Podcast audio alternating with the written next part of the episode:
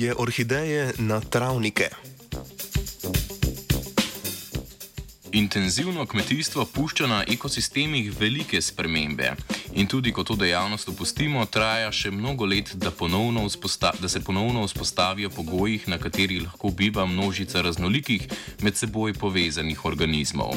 V nedavno objavljenem znanstvenem članku so češki raziskovalci in raziskovalke opisali poskus, v katerem so preverjali kaljivost divjih orhidej s pomočjo inokuluma mikoriznih gliv. Zanimalo jih je predvsem, kako je mogoče divje orhideje ponovno naseliti na opuščenih zapuščene kmetijske površine.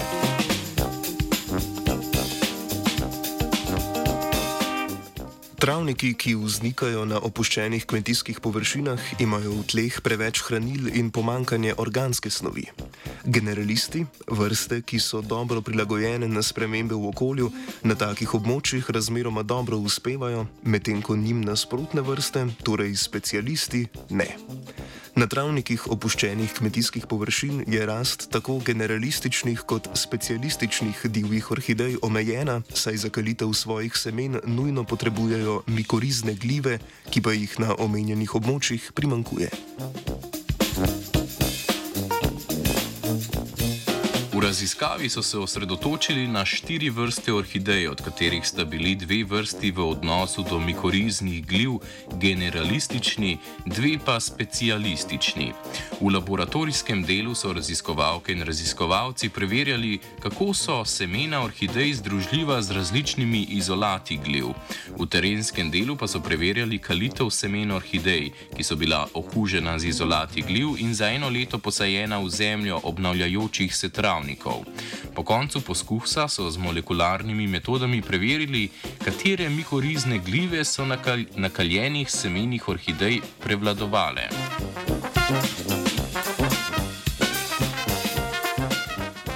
Rezultati raziskave so pokazali, da izolati gliv, ki so omogočali kalitev semen v laboratoriju, omogočajo tudi kalitev semen divjih orhidej v zemlji na travnikih.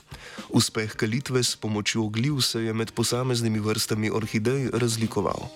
Semena specialističnih vrst orhidej so v večini primerov kalila le v primerih, ko so bile na semena inokularne mikorizne glive.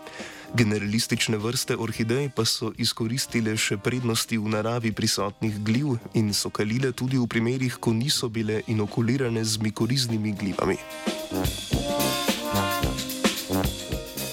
Dodajanje mikoriznih gliv k semenom orhidej je povečalo stopnjo njihove kalitve, kar je bilo izrazito predvsem pri specialističnih vrstah orhidej.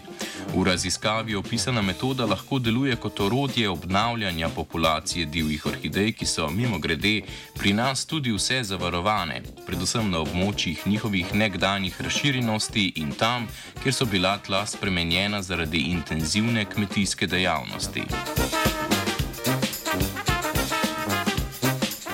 O sajenju divjih orhidej sanjari Sebastian.